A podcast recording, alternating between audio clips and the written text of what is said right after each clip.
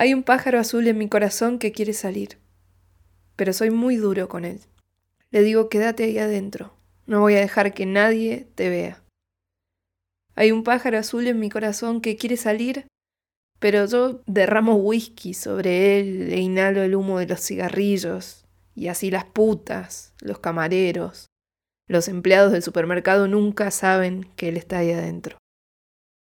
Hay un pájaro azul en mi corazón que quiere salir, pero soy muy duro con él, le digo quédate ahí abajo. ¿Querés arruinarme? ¿Querés cagar mis obras? ¿Querés sabotear la venta de mis libros en Europa? Hay un pájaro azul en mi corazón que quiere salir, pero soy muy inteligente. Solamente lo dejo salir a la noche a veces, cuando todo el mundo está durmiendo. Le digo, ya sé que estás ahí, así que no estés tan triste. Después vuelvo a introducirlo, pero él se queda cantando un poquito.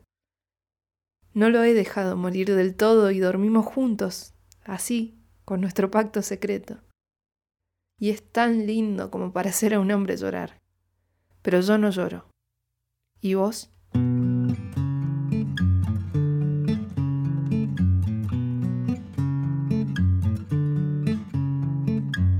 El poema que acabo de leer es El pájaro azul por Charles Bukowski.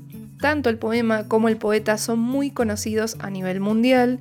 Charles Bukowski es uno de los escritores icónicos de la cultura estadounidense, si bien se trata de un alemán que se nacionalizó en Estados Unidos y que vivió entre 1920 y 1994.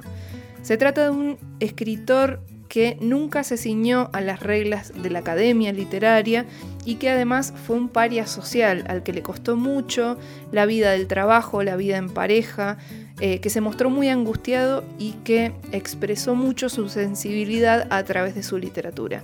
Esto también fue lo que le valió la fama mundial, porque un paria que a la vez es sensible pero duro con el sistema genera mucha identificación entre la población, sobre todo si se trata de un varón blanco y heterosexual.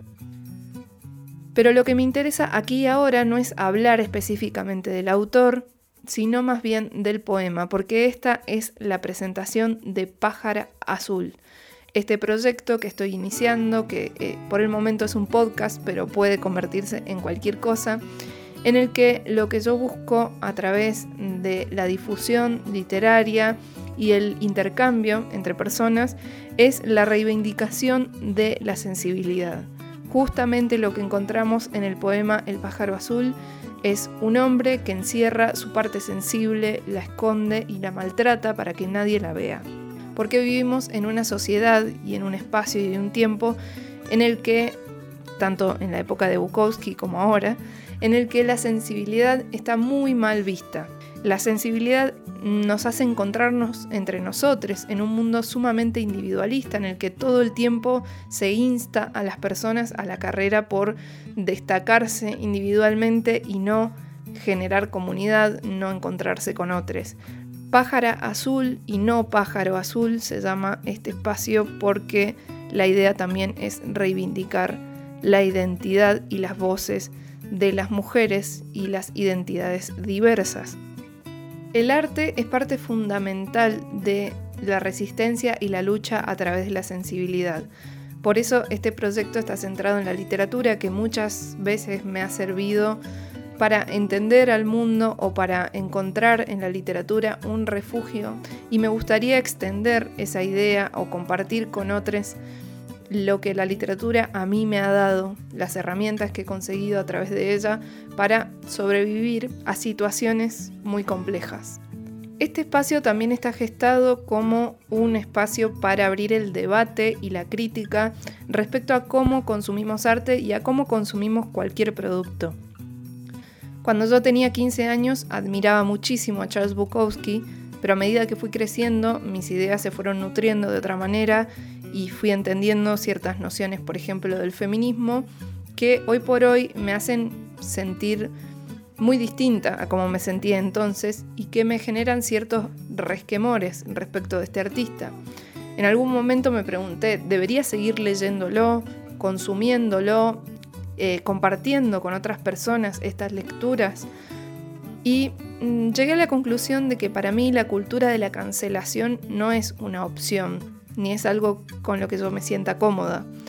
Me parece que si el arte está, fue producido y además es legitimado por una gran parte de la sociedad, porque recordemos que Charles Bukowski es un escritor muy reconocido en todo el planeta, hay que consumirlo, pero desde un lugar crítico, es decir, ya no consumirlo simplemente por placer, sino también desde una visión crítica desde la que podamos desgranar, desandar el camino del artista y poder estudiarlo. Parte de la resistencia y de la lucha también va en consumir aquello que tal vez no nos satisface para entender cómo se está desarrollando nuestro entorno y también poder combatirlo desde allí.